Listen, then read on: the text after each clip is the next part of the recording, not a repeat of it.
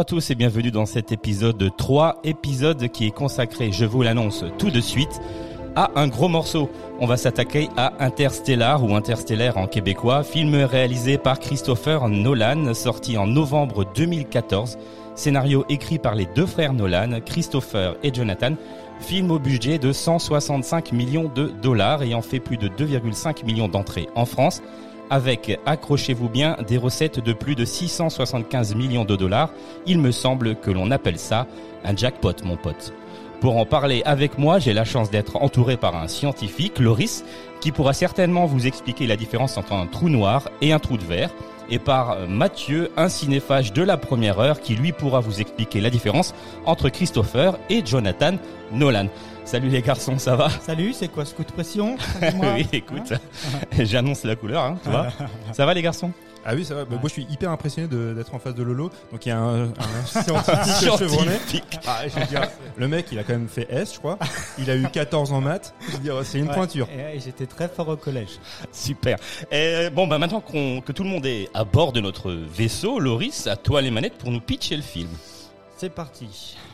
Alors, décrit par le réalisateur Christopher Nolan comme une ode aux voyages spatiaux humains, Interstellar est un film de science-fiction mettant en scène un cast, un cast 3 étoiles saupoudré d'Oscarisés comme Matthew McConaughey, Anna Hathaway, Sir Michael Caine, Ellen Burstyn, Casey Affleck ou encore Matt Damon. Se déroulant dans un futur proche, la Terre dépérit en proie à de gigantesques tempêtes de sable, rendant la culture de nourriture de plus en plus difficile.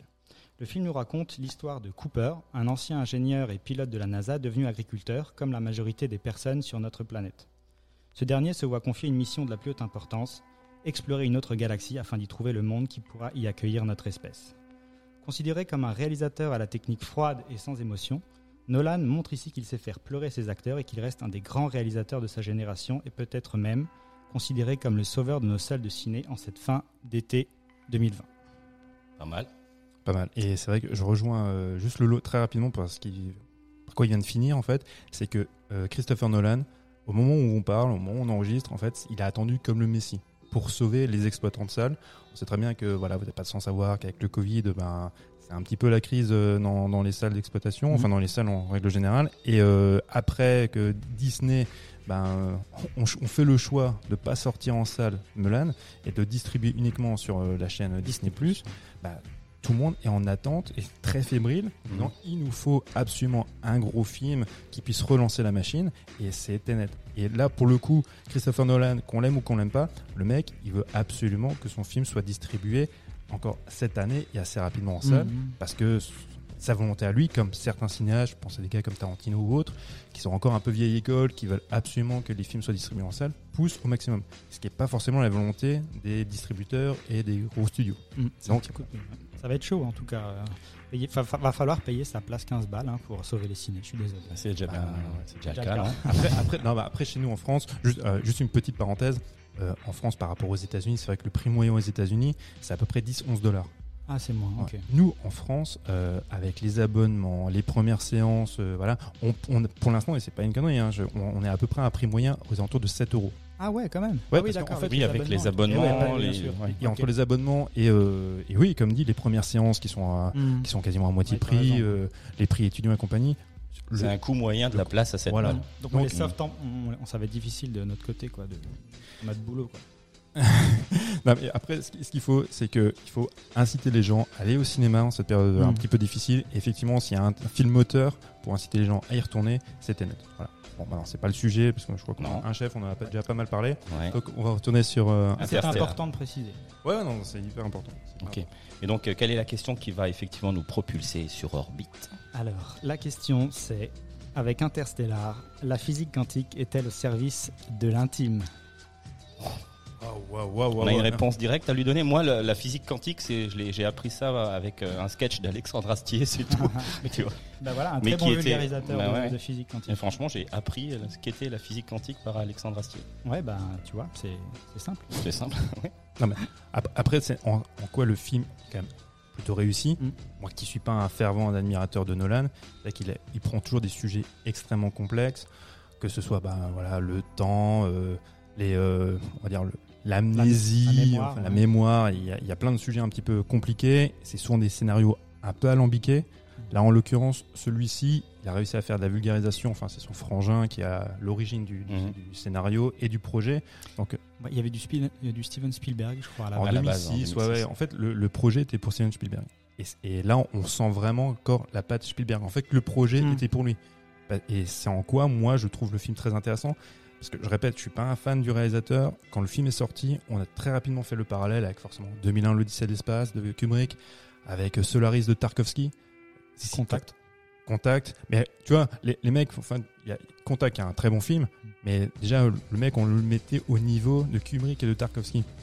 Pour rappeler que là, euh, enfin, Nolan est très sympa, mais on n'est pas à ce niveau-là. Mhm. Et, et- et les- et je pense d'ailleurs que l'ambition n'était pas forcément la même, parce que quand tu vois le film de Kubrick ou de Tarkovsky, on est vraiment dans la quête un peu métaphysique. On est, on est au-delà de la vulgarisation scientifique.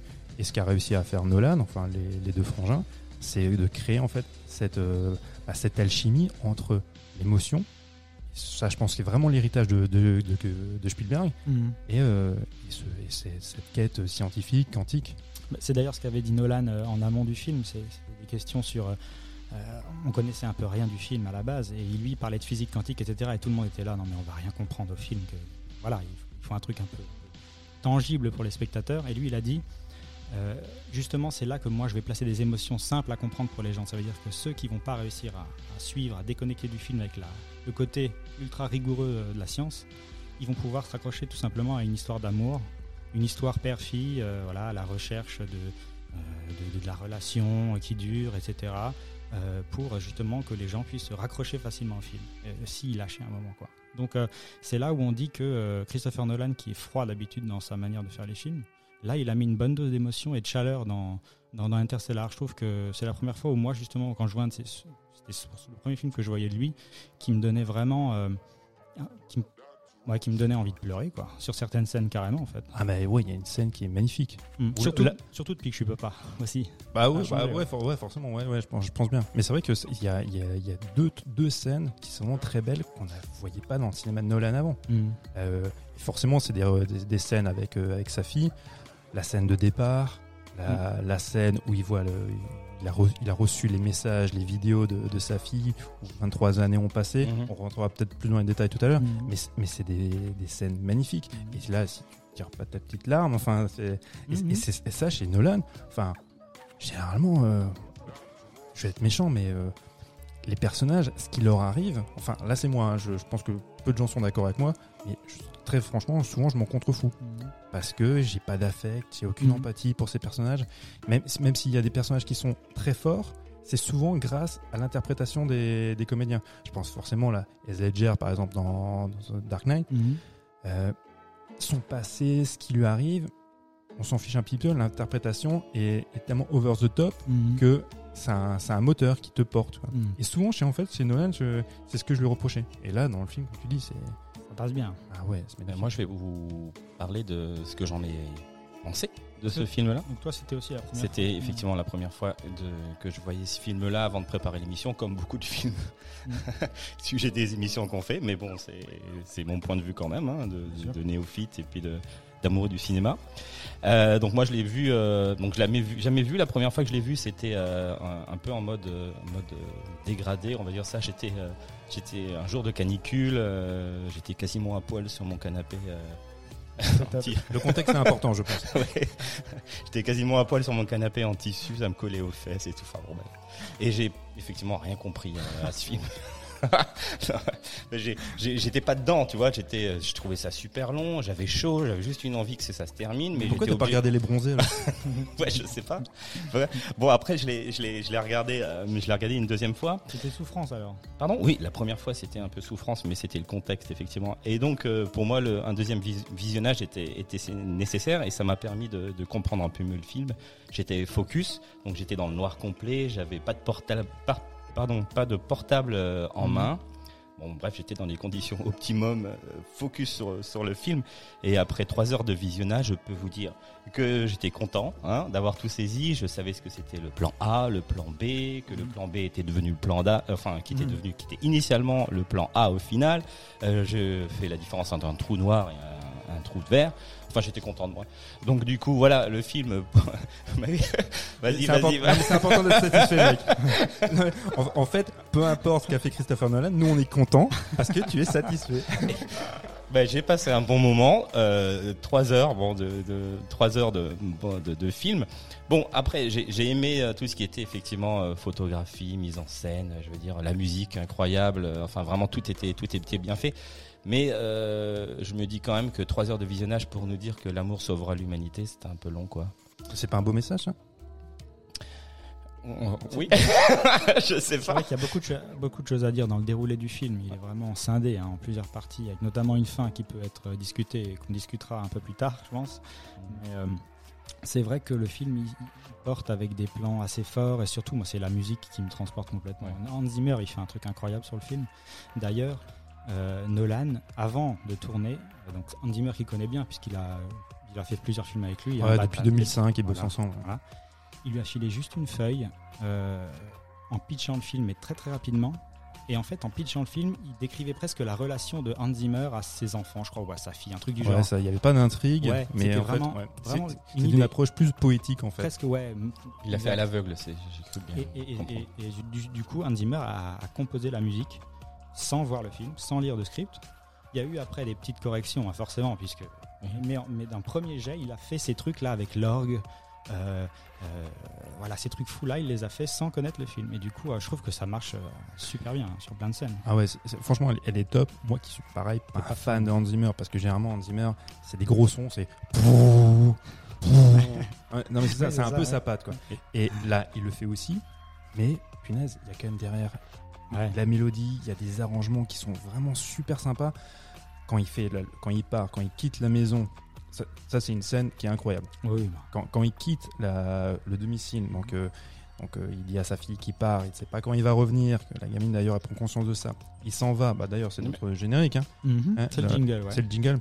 Et quand il part dans sa voiture, et tu as le fondu directement hein. sur le sur le décollage de la fusée, alors que dans un film classique, on nous aurait embêté avec, euh, tu vois, Il arrive, il s'installe, il prend son Voilà. costume, etc. Justement, mais elle là, est non. super importante pour ça, ce film, euh, ce- cette scène, pardon, parce qu'elle évoque le- l'urgence de partir. Mhm. Tu vois, il y a tout ce, ce fondu qui, qui, qui, qui nous, qui nous rappelle que bah, le gars quitte ses enfants et en fait, on voit même pas le gars rentrer dans la navette, on voit rien. Non, il est déjà en décollage, C'est l'urgence. faut y aller. Mhm. Ah ouais. Et du coup, tu vois ses, armes, ses larmes rouler sur, les, sur ses joues en partant euh, euh, vraiment. euh, Ah ouais, elle est brillante cette ouais. scène, vraiment brillante. Mm. C'est pas malheureusement c'est pas toujours le cas de toutes les scènes, c'est pas toujours à l'avance. Je peux vous passer l'extrait sonore de cette scène-là, si Ouais, si tu veux, elle est sublime. ouais. Ok. Je te confie mes enfants, Donald.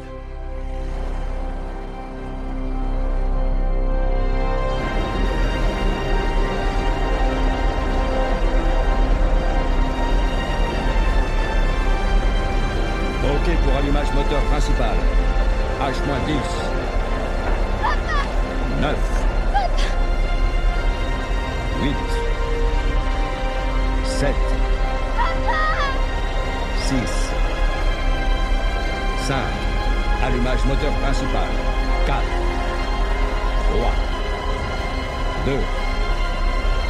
1. Mise à feu des boosters et...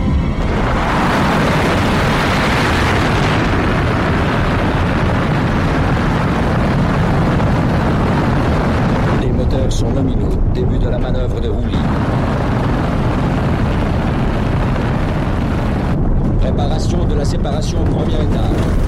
Première étape.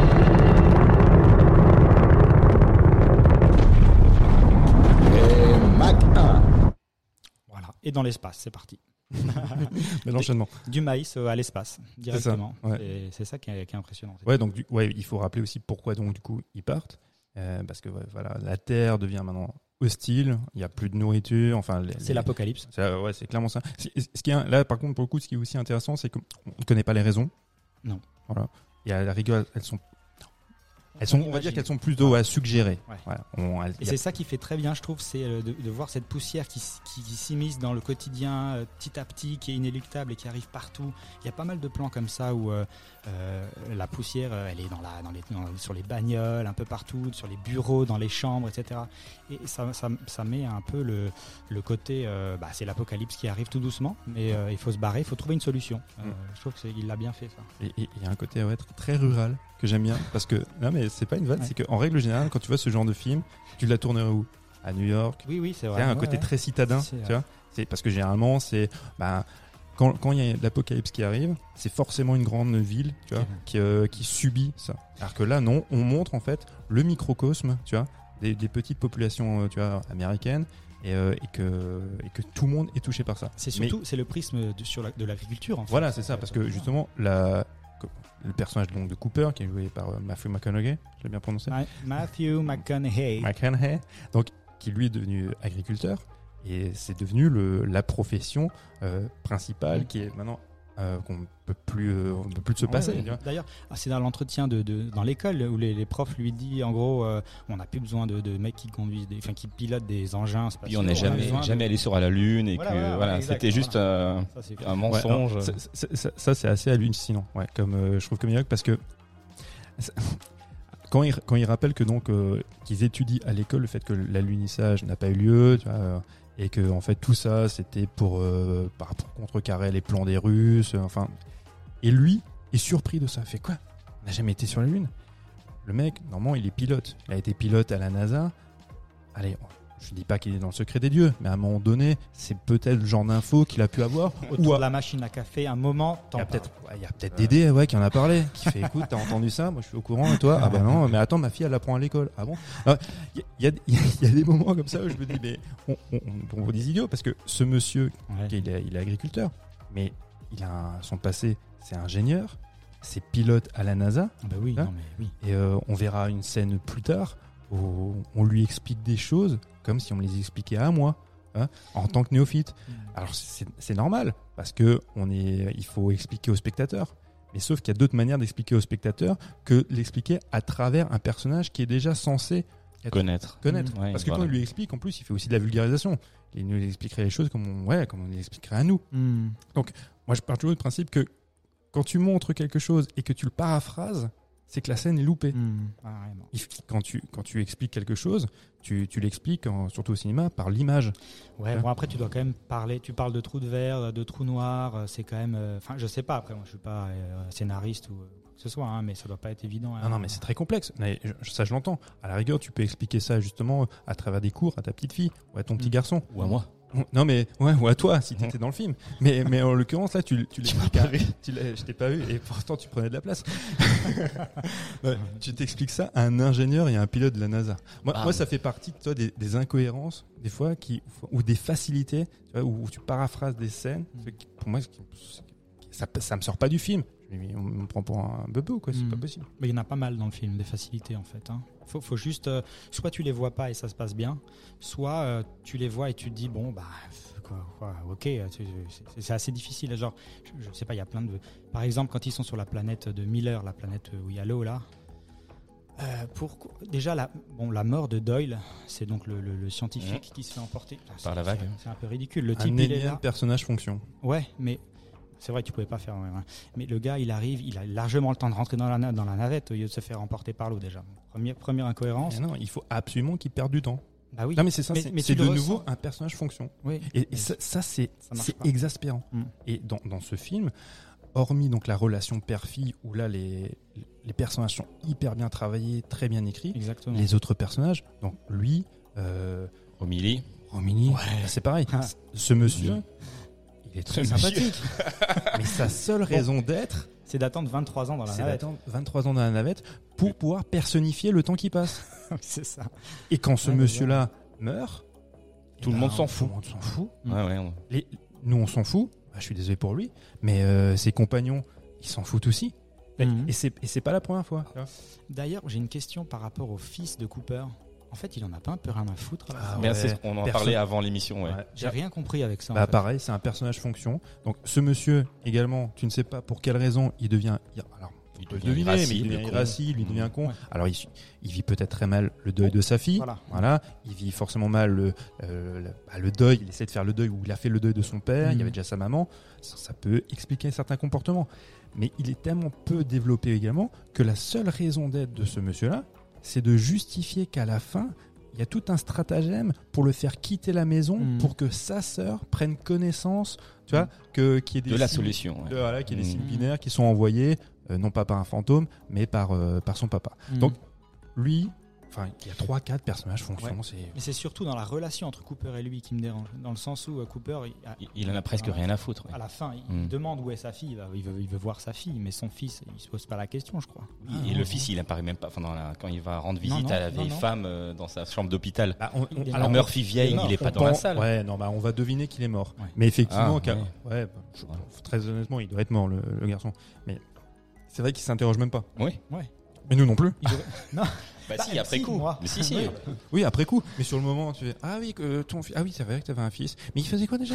Ah oui, d'accord, ok. Non, on s'en fout. D'ailleurs, c'est un peu loupé aussi cette fin, cette réunion à la fin. euh, Cooper qui dit ok, bon, euh, il y a sa fille qui est là, euh, il reste un quart d'heure euh, et puis il se barre quoi.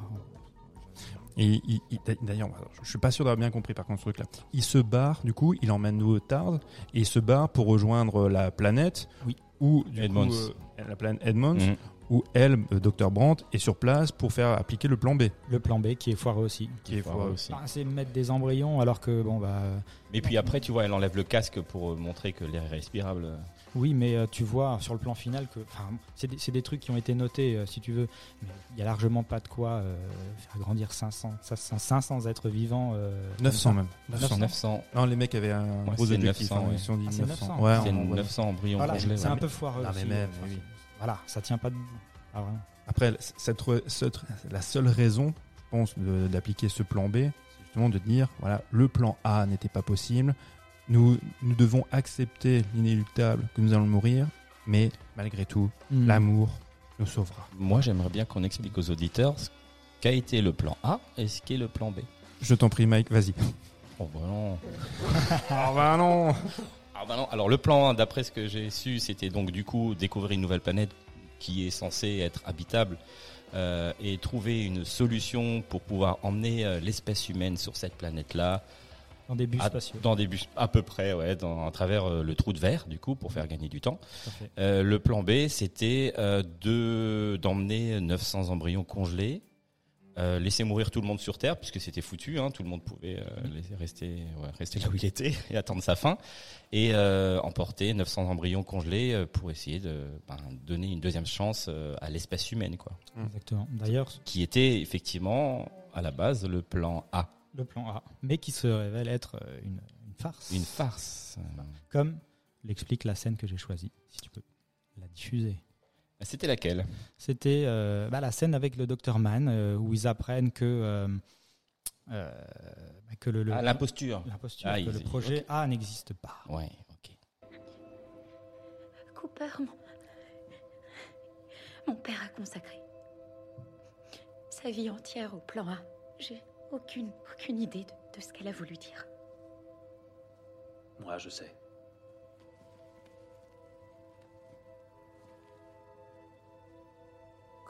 N'a jamais espéré évacuer la population terrestre Non.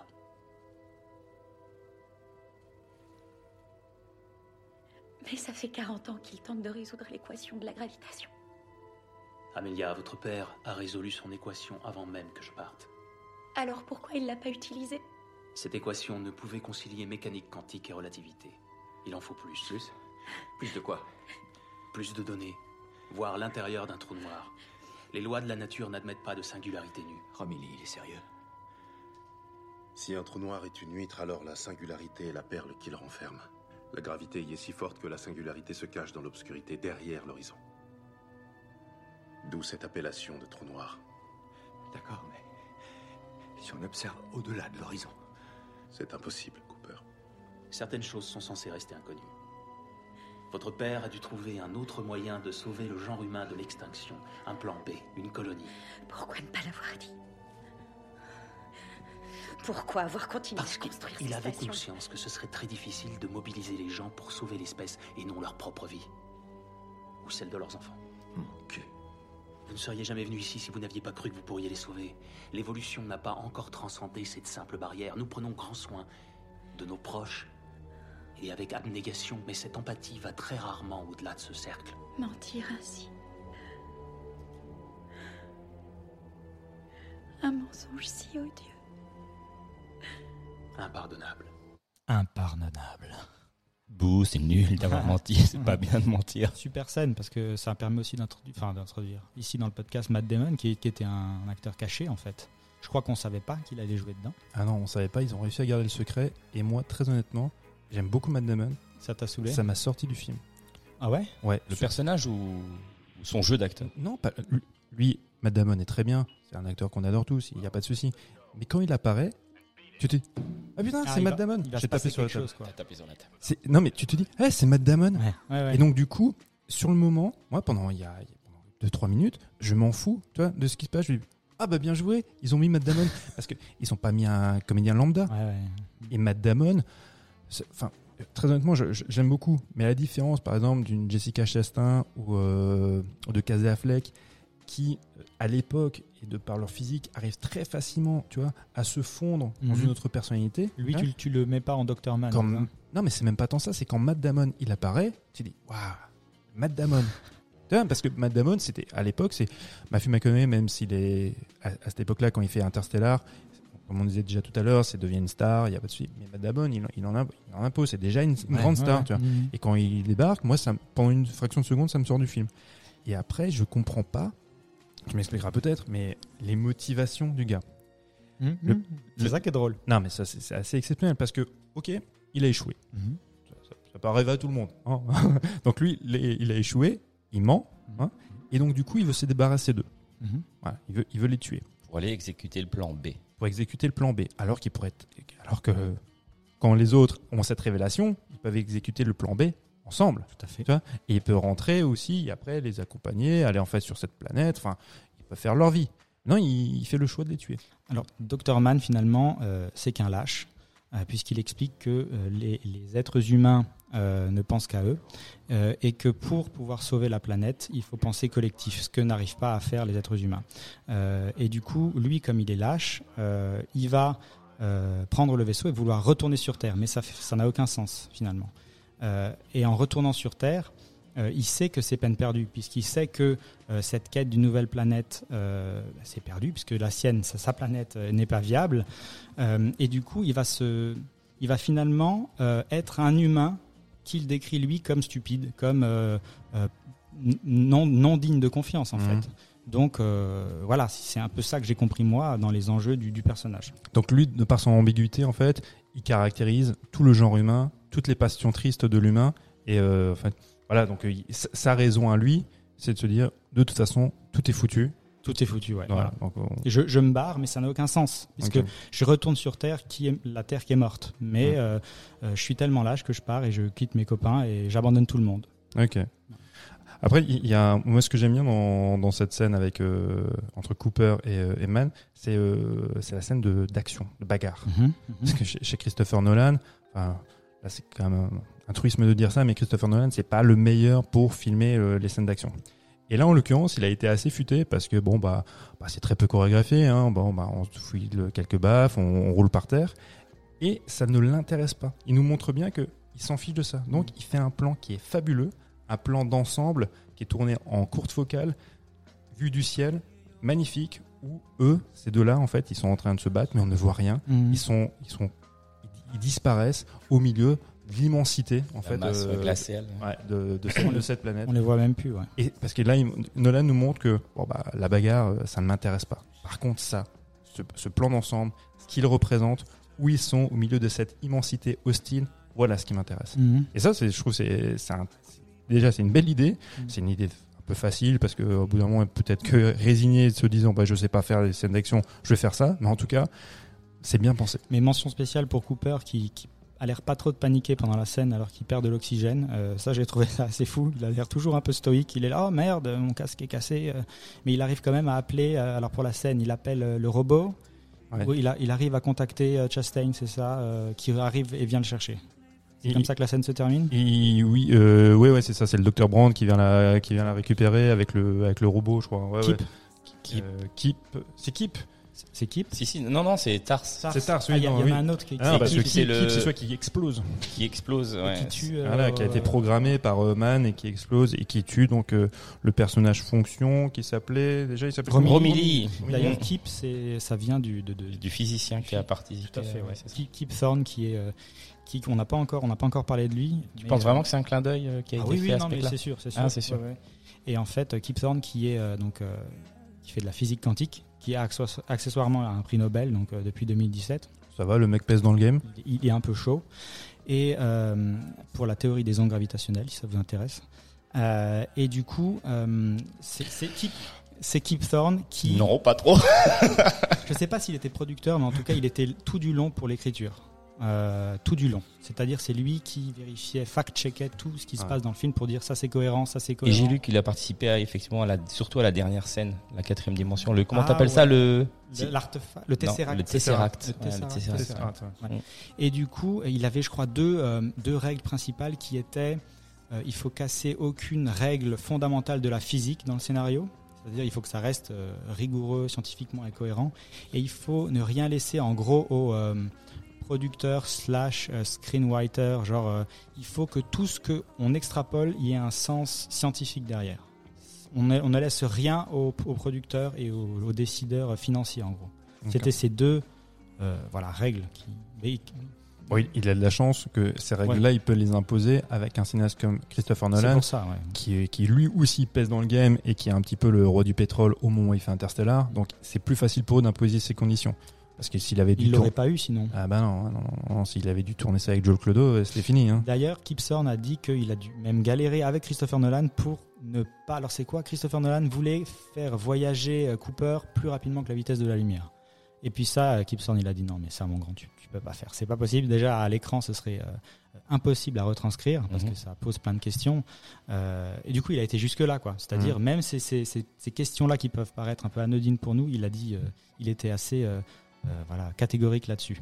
Et puis, par exemple, le, le- le trou de verre, comment il est représenté dans le film, c'est-à-dire une sorte de boule euh, Sphérique, enfin, une ouais, sphère, une ouais. sphère qui, qui se reflète un Mhm. peu dans tous les sens. Ils ont passé un nombre mais, phénoménal d'heures avec les ingénieurs, avec les, euh, les types qui, du design, etc., pour justement créer ce trou de verre, lui donner une image. Elle n'est pas du tout au hasard, en fait. Ils se sont basés sur des tonnes et des tonnes d'écrits pour représenter de la manière la plus précise possible ce trou de verre qui est en fait encore un objet complètement théorique parce qu'on n'en a encore observé aucun. Et tu m'as parlé du trou Du- noir du aussi trou tout noir. à l'heure, ouais. La, la représentation qu'ils avaient fait du trou noir, Ouais. euh, au moment où le film sort, il y a beaucoup de gens qui ont décrié ça en disant ouais non, mais c'est pas possible, c'est n'importe quoi, Mhm. ça peut pas ressembler à ça. Et on en a, bah, on a eu la chance, euh, c'était quand l'an dernier, L'an dernier, ouais. D'en voir une. Et du coup, quand ils ont fait le parallèle, ils se sont rendus compte que bah non, les En gars, fait, ils s'étaient pas bien, ils s'étaient pas plantés en fait. Hein, Mhm. ça, Ça ressemble à ça, ouais. fou. hein. Ouais, mais depuis longtemps, les théoriciens ont des images assez proches de ce qu'on a eu l'année dernière, en fait. En tête, ils, ils sont, ils, ont toujours, ils sont toujours tombés justes. C'est ça qui est impressionnant avec eux, c'est qu'ils font des calculs sur des papiers et en fait, euh, ils ont toujours plus ou moins raison, au, au bout de ligne, quoi. Donc, euh, et le trou noir, en fait, est vraiment bien, bien représenté dans le film. Euh, le, le fait qu'il justement aspire, enfin, qu'il qu'il- qu'il contienne le temps, entre guillemets, euh, c'est très juste puisque euh, euh, voilà, ce qui entoure le, le- le trou noir, donc c'est une aire gravitationnelle, en fait, où la gravité est extrêmement forte.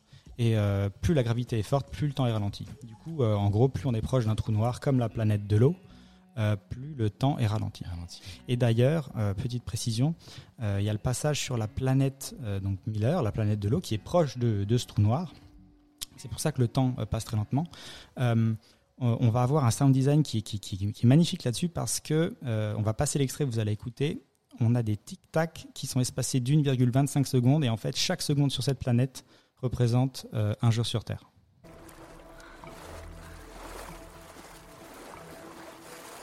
Des débris. Où est le reste? Vers les montagnes Ce sont pas des montagnes. Ce sont des vagues.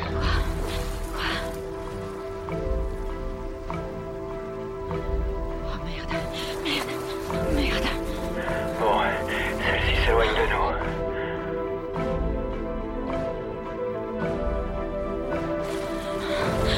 Il nous faut la boîte noire.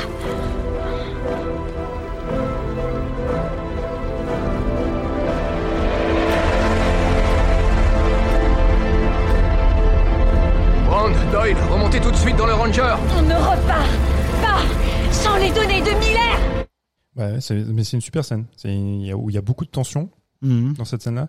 Même si là, c'est pareil, hein, comme on disait tout à, l'heure- disait tout à l'heure, euh, il y a un personnage fonction qui fait qui, nous disparaît, per- qui euh, disparaît. facilement. Voilà, et qui nous permet d'expliquer euh, voilà le temps qui passe. Euh, Non, mais mais c'est bien, c'est elle est bien foutue. Il y a, il y a pas mal de tension. Le le robot est, et je trouve est super bien animé. Il est pas, ouais, c'est pas mal. C'est pas mal Alors pensé. moi j'ai un- j'ai eu un petit mal, sur, enfin un petit problème plutôt euh, avec ce robot. J'ai j'ai pas compris pourquoi il ressemblait à une armoire. Ah ouais. Il y avait une explication. Non mais sin- sincèrement parce que c'est moche. Enfin je veux dire, enfin il est moche ce robot. Enfin Mhm. les, tous les robots sont moches. Alors oui il s'incruste dans le vaisseau, c'est facile etc. Ouais.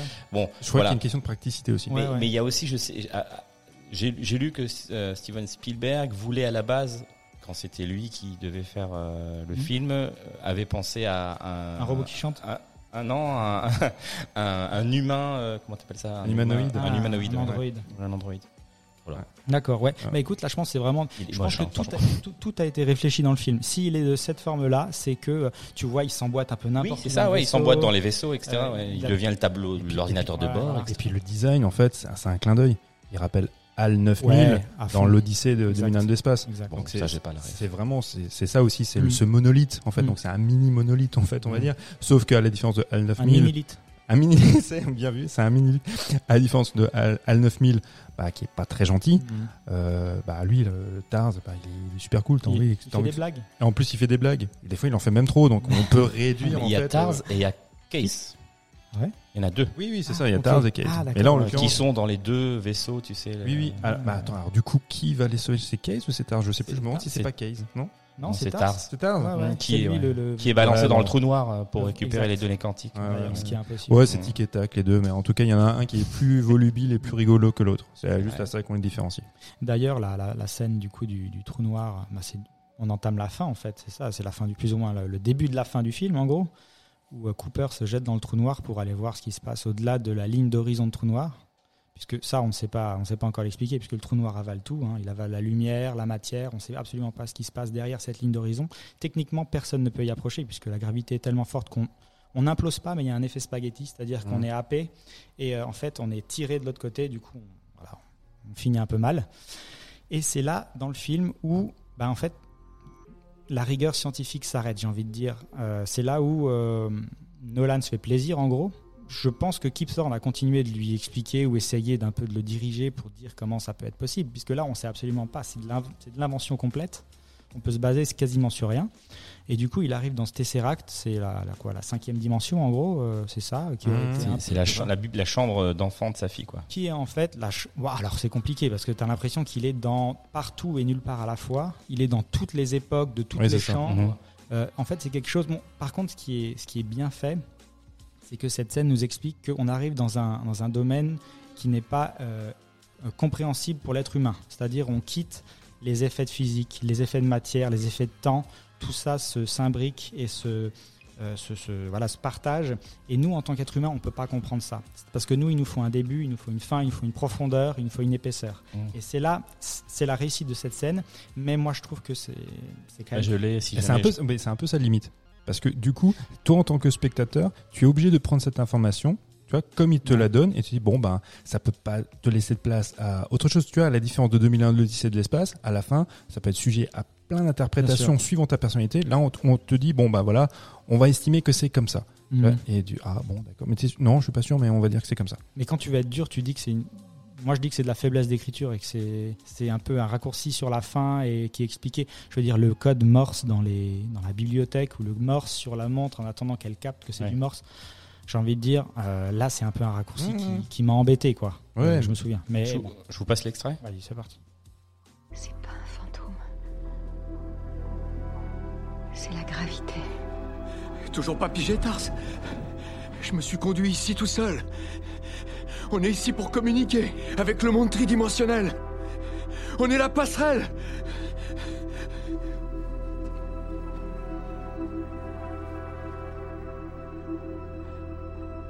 Je croyais qu'il m'avait choisi. Mais c'est elle qu'ils ont choisi. Pour qu'elle fasse quoi, Cooper? Qu'elle sauve le monde.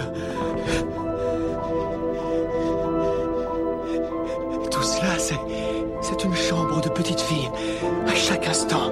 C'est d'une complexité infinie. Ils ont accès à un temps et à un espace infini, mais rien ne les relie. Ils ne peuvent trouver un endroit précis dans le temps. Ils ne peuvent communiquer. C'est pour ça que je suis là. Je vais trouver le moyen d'informer Murphy tout comme j'ai trouvé ce moment. Mais avec quoi? L'amour, Tars, l'amour. Brand l'avait bien dit, mon attachement pour Murphy est quantifiable. C'est ça la clé. On est censé faire quoi ici? Communiquer avec elle. Communiquer. Et, et du coup, moi, je pense que cette scène, elle répond bien à la question de départ. Tu vois, ça peut donner un, un Mhm. côté un peu cucu, tu vois, avec les violons derrière, et puis voilà, et c'est l'amour et tout qui nous sauve.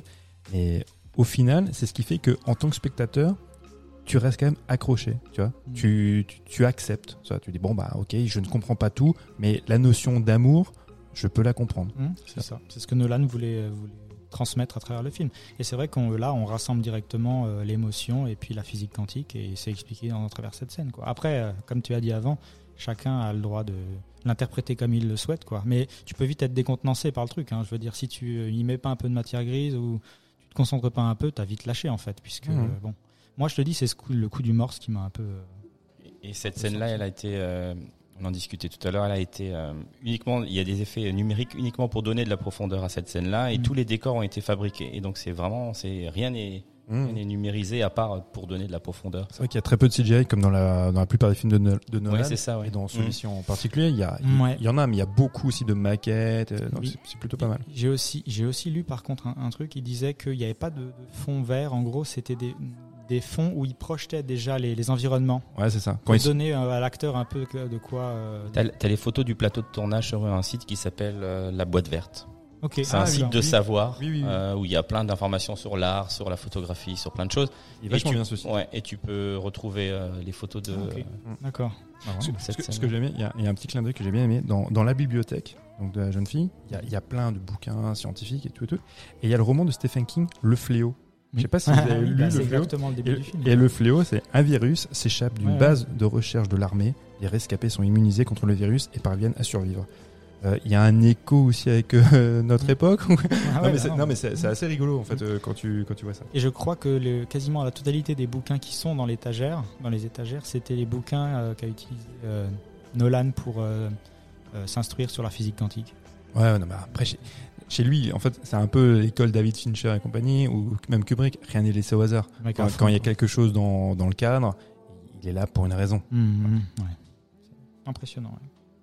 Donc du coup, on a répondu à la question. La question est vite répondue. Ouais, La question elle est vite répondue. Je crois. Non, mais je crois que le côté émotion. euh, Parce que je pense qu'on n'a pas, on n'a pas beaucoup parlé. On a encore un peu de temps. On n'a pas encore parlé de la relation père-fille qui est, à mon avis, le fil rouge de de, Ah bah, de, de- c'est- de ce film-là. C'est c'est même, ouais, ouais, non, mais tu as tout à fait raison. C'est même essentiel. C'est, euh, c'est, c'est grâce à cette relation-là que toi, en tant que spectateur, tu te, tu t'accroches au film. Mhm. Parce qu'effectivement, sinon, tu serais vite perdu. Et elle est fondamentale. Et malheureusement, elle est un peu exclusive. Parce qu'il n'y a pas d'autres relations Oui, voilà. euh, équivalentes dans le film. Par exemple, la relation père-fille que pour avoir le, les professeurs Brandt. Ah ouais. Elle n'existe pas. Ouais. Voilà, elle est À quasiment part euh, inexistante. envoyer un, clip vidéo, un message audio euh, dans la voilà, ou dire oh il est mort, non il est pas mort, ouf, tu vois. Ouais, c'est tout. Mais, mais oui, la, la relation père-fille, elle, est- elle, elle est magnifique. Mais d'ailleurs, Cooper qui fait la scène face caméra où il pleure, c'était une super scène, je trouve. Ah oui, mais donc quand, effectivement, lui, il- donc il- quand ils sont revenus de la planète Miller, et il va voir euh, tout de suite les, les vidéos, les messages Qui ont été envoyés pendant ont été 23 envoyés. ans. ouais. Donc là, il voit, il voit son fils, il voit les- les- leur évolution, et puis bah, il y a juste, euh, à ce moment-là, il y a juste une vidéo de, de sa fille hein, qui lui fait, euh, je sais plus, qui lui reproche, non, enfin qui lui reproche pas, qui s'interroge, ah parce que c'est son anniversaire, oui, c'est ça, maintenant ça me revient. Parce qu'il lui avait dit qu'il était quand il reviendrait, ils auraient le même âge et le même c'était le, le jour de l'anniversaire et ils avaient le même âge et il était toujours parvenu. Il était toujours pas revenu. Ouais, ouais, ouais. Bah, en même temps, quand il part, quand on lui donne la montre, euh, elle, elle- c'est là qu'elle prend aussi conscience, donc petite, qu'il ne sait pas réellement quand il va revenir. C'est là qu'elle en prend ouais. Et c'est pour ça qu'elle lui en veut surtout. Parce que qu'elle lui en veuille, qu'elle soit triste par parce qu'il part, ok. Mais surtout, il n'est pas foutu de lui dire, mais quand il reviendra. Donc Mhm, c'est ça qui est ça. compliqué pour elle. vois. on n'a pas dit non plus qu'elle avait effectivement donc du coup bosser pour euh, le professeur, le professeur Brandt. Et c'est elle qui, euh, qui va résoudre l'équation avec les données envoyées par son père euh, depuis la, trois- la quatrième ou la cinquième dimension, je sais plus exactement laquelle c'est. Ouais, alors je sais plus comment elle fait ça. Enfin, l'équation euh, du professeur, elle est, elle est, elle est finie depuis longtemps. Mhm. Mais elle, elle réussit à comprendre où est coincé son père, si j'ai bien Bah, compris. bah, en fait, donc du coup, depuis le début, c'est son père qui lui envoie les signaux, qui était le fameux fantôme par le message Le- binaire, voilà, et voilà. c'est lui qui va lui donner en fait euh, bah, les différentes formules que va lui transmettre euh, donc le robot Tars, qui s'est ouais. Tars, qui s'est trouvé dans le trou noir et qui a pu choper en Les fait données quantiques. les euh, fameuses données, Mhm. et donc il va lui transmettre. Et donc c'est elle qui va formuler tout ça, et grâce à elle, bah, Eureka. Eureka, et elle le dit, Eureka, elle lâche les feuilles, enfin, elle embrasse son collègue. Enfin, bon, c'était Ouais. terrible. Elle lui terrible. offre un café. Cette scène Eureka, elle est aussi, euh, ouais, c'est aussi un peu. un peu raté. Moi, je trouve qu'elle est ratée. Non, mais ça me dérange un peu, tous ces symboles un peu. euh, Et puis moi, Ah, de scientifique, voilà les, les clichés. Ouais, Eureka, j'ai trouvé. euh, à la fin, ouais. ouais. Ça m'a un peu dérangé, mais après il y a peut-être d'autres sous, comment dire, sous, Sous lecture. sous lecture que j'ai pas, j'ai pas saisi. Je sais pas. mais- Ouais. En tout cas, il- le fait est que elle, elle arrive à trouver cette solution. Elle permet donc euh, ben, à la population, enfin une partie tu vois, de, de l'humanité de survivre Ouais. sur. euh, pour, bah, pour l'instant, c'est pas une exoplanète. C'est quoi? C'est une espèce de. Base, c'est une base. en fait Ouais, qu'ils ont qu'ils ont créée. euh, Mhm. Un peu sphérique, non? Ouais, c'est ça. ouais, Ouais, ouais. Exact. Parce que du coup, la, la Terre est foutue en fait. À la quand même. Bah, on part Oui. principe qu'elle est foutue. C'est ça, ouais, ouais, ouais, ouais, ouais, ok. ouais, ouais. Donc, on estime qu'il y a juste une certaine élite qui a pu s'en sortir. Bon, voilà. hein, ça, c'est- non, mais Voilà, on imagine. Ah, Ouais. ah, donc là c'est scientifique aussi, Et là, peut-être c'est darwinien. Ouais, non, mais Avec c'est ça. Ouais, c'est ça, de nouveau. Et ouais, donc du coup, il y a la fin, bah, il, il la retrouve puisque donc il revient.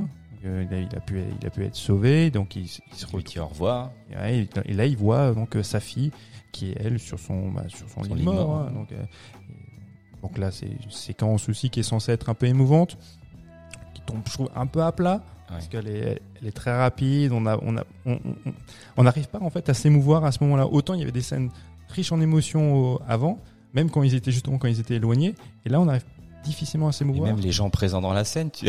enfin dans la pièce, tu vois, Mhm. dans la dans la dans la chambre d'hôpital, c'est se ouais. C'est qui le gars Mm. Non, On l'attend pas. enfin, Ouais, une on lui saute pas dans les bras. C'est l'invité euh, surprise. C'est c'est bizarre. Bon, bah, je pense qu'on a on a répondu à la question. Oui. Ou alors en, en tout cas on a donné notre avis Voilà. sur sur ce, notre point de vue en tout cas. Euh, moi je pense qu'on peut passer au coup de cœur. Si vous avez des coups de cœur à, à faire partager à nos auditeurs, euh, les garçons, c'est le moment. Oui, bah, je peux commencer si vous voulez. Allez. Alors pour rester dans le thème, moi c'est un, un, un bouquin qui s'appelle euh, Une brève histoire du temps, du Big Bang au trou noir, qui, euh, qui est assez ancien en fait. C'est un livre de vulgarisation scientifique qui a été écrit par Je l'ai lu, Ah, bah bien sûr. je me vante. Il ramène toujours Bah toi oui, bah, c'est c'est super du coup. Euh, tu vas pouvoir euh, tout en parler. Mais euh, c'est c'est un livre qui a été écrit en 88 par Stephen Hawking du coup déjà. Euh, donc qui est spécialiste des trous noirs, euh, spécialiste donc euh, un grand de la physique quantique, voilà. Et c'est tout simplement un, livre qui vulgarise sa science. Donc il va évoquer les trous noirs justement, les trous de verre, tout, un peu toutes les, il va un peu comment dire décortiquer toutes les formules beaucoup trop complexes à, expliquer à premier abord comme ça. Et même en vulgarisant, tu transpires un coup quand même. hein. Au bout d'un moment dans le bouquin, ça s'accumule un petit peu, les, comment dire, les- certains sujets qui, qui sont un peu, euh, qui, qui se répondent. C'est un peu compliqué à, à décortiquer. Mais du coup, euh, si vous avez envie d'en savoir plus, quand même sur la physique quantique et euh, d'avoir un, un- voilà un œil un peu un peu plus sympa sur la, la science, cette science-là, c'est c'est à, c'est à racheter. C'est disponible un peu partout. Ça s'est vendu à, à des millions des millions d'exemplaires, traduit en 35 langues. Voilà, c'est connu. Celui-là ou le spectacle d'Ale- d'Alexandre Astier. Ouais, bah voilà, pareil. Ça se répond aussi dans le sens euh, euh, vulgarisation, sympa. ouais. Mm. Ouais. Bon, tu rigoles un peu moins non, avec Stephen Hawking quand même. Ouais. Après, après, au début, je- si je me souviens bien dans le bouquin de Stephen Hawking, c'est pas mal. C'est un peu, c'est un peu. Il parle de sa vie. Il y a un côté un peu des fois dans l'écriture un peu romancée. Un- ouais, Ce- ouais. Ce qui fait qu'au dé- au début, c'est assez prenant à lire. Mhm. Mais c'est vrai qu'après, comme tu dis, il y a des moments où il faut s'accrocher. Même s'il y a des, des illustrations aussi, si je me souviens bien, Oui, qui, oui. qui, qui permettent d'expliquer. Mais, c'est- c'est mais même euh, au bout d'un moment, c'est c'est chaud. Quoi. Ah ouais, ouais, c'est chouette. Mais ouais. voilà. Mathieu. Bah, Merci moi- Loris. Mathieu. Merci Loris. Non mais moi comme on parle de cinéma, je, je parlerai toujours de cinéma. C'est un peu la thématique. Hein, le boss m'a dit on parle de cinéma. Donc moi je parle d'un film qui s'appelle euh, Arizona Junior. C'est un film des frères Cohen. C'est le deuxième film des frères Cohen. Si j'en parle, c'est parce qu'il ressort en salle. Donc, il est ressorti depuis le 12 août. Le film est sorti en 87. Et donc, c'est une comédie déjantée comme les frères Cohen en ont fait. Surtout là, donc, du coup, euh, bah, à leur début avec ce film-là. Euh, le casting, est assez dingue. C'est Nicolas Cage. Donc, Nicolas Cage, euh, en 87, il a des vrais cheveux. Hum, hum. Il, a, il arbore une magnifique moustache. Il porte des chemises hawaïennes. Il a pas fait Ghost Rider. Il a pas fait Ghost Rider, mais il est vraiment au début de sa carrière, où il a fait des bons films. Voilà, donc et là encore, il est quand dans ce film-là, c'est pas l'acteur over the top qu'on connaît qui en fait des caisses. Pourtant, le personnage s'y prête. Il est vraiment très bien. Il est accompagné par euh, par Holly Hunter. Je sais pas si vous avez dit Ah, qui si, joue. si, Ouais, si. Holly Hunter, bah, comédienne que j'adore, qui a joué dans la leçon de piano, enfin magnifique.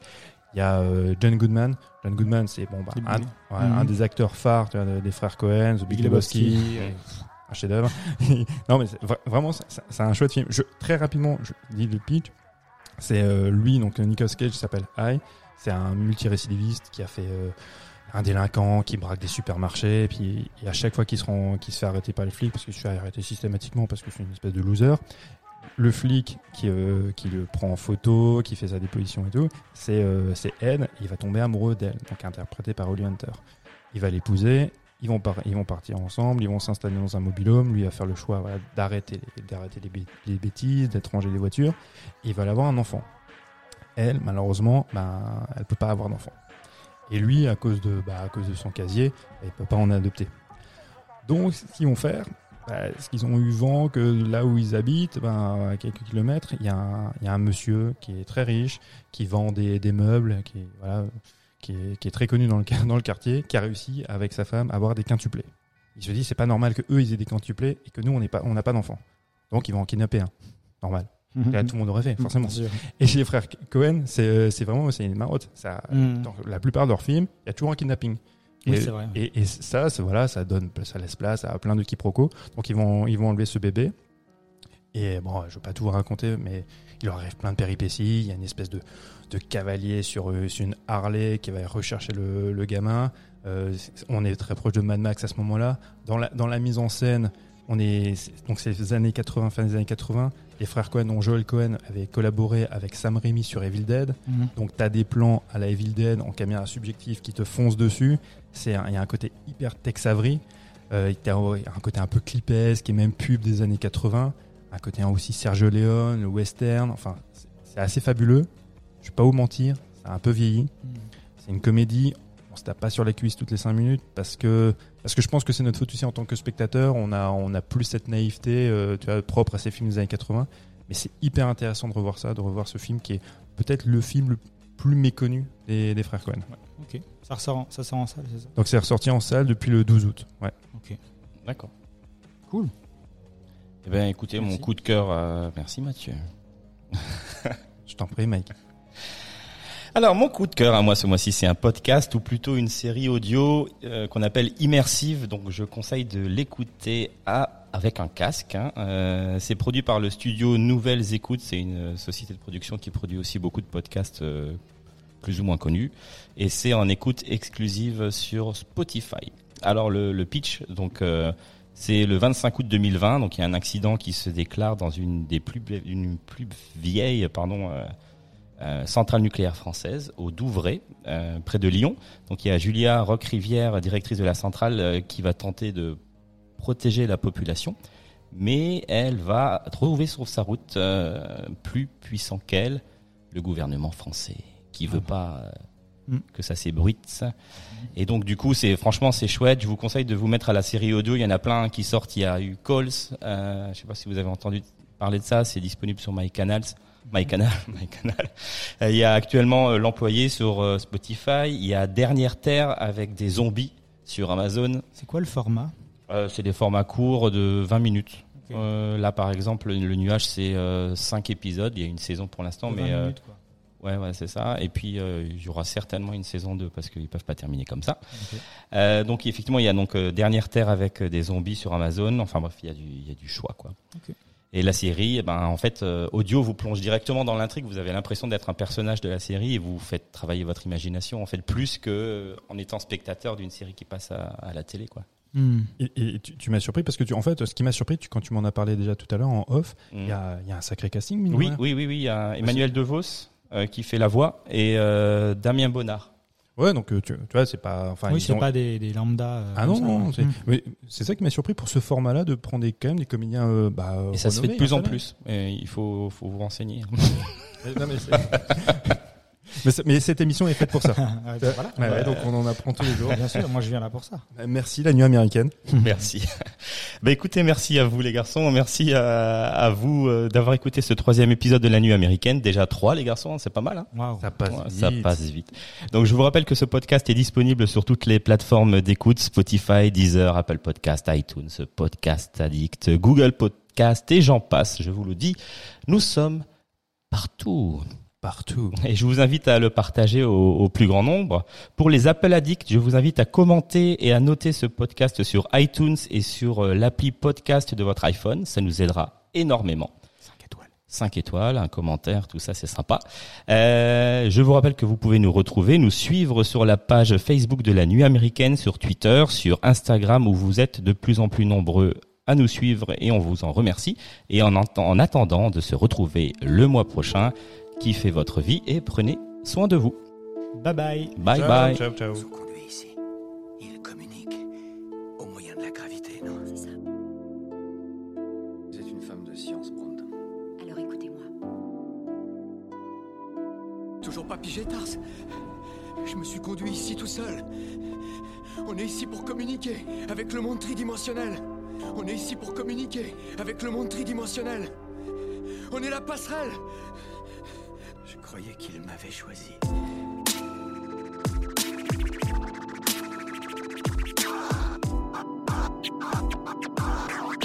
My 65 speeding up the PCH, a hell of a ride. They don't wanna see us make it, they just wanna divide. 2017, Bonnie and Clyde. Wouldn't see the point of living on if one of us died. Yeah. Got that kind of style everybody try to rip off. YSL dress under when she take the mink off. Silk on her body, pull it down and watch it slip off. Ever catch me cheating, she would try to cut my. Crazy, but I love her, I could never run from her. Hit it, no rubber, never would, no one touch her. Swear we drive each other mad, she be so stubborn. But what the fuck is love with no pain, no suffering? Incense, this shit it gets dense. She knows when I'm out, I feel like she could just sense. If I had a million dollars, it was down to 10 cents. She be down for whatever, never gotta come.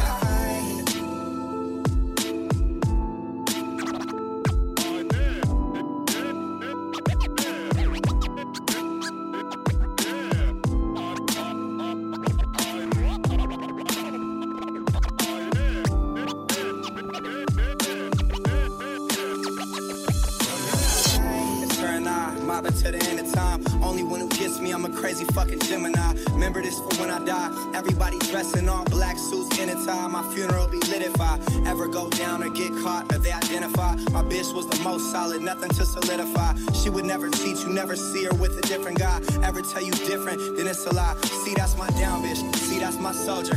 She keep that thing thing. If anyone goes there, but calm and collected. She keeps her composure, and she gon' ride for me this thing over. We do drugs together, fuck up clubs together, and we both go crazy if we was to sever.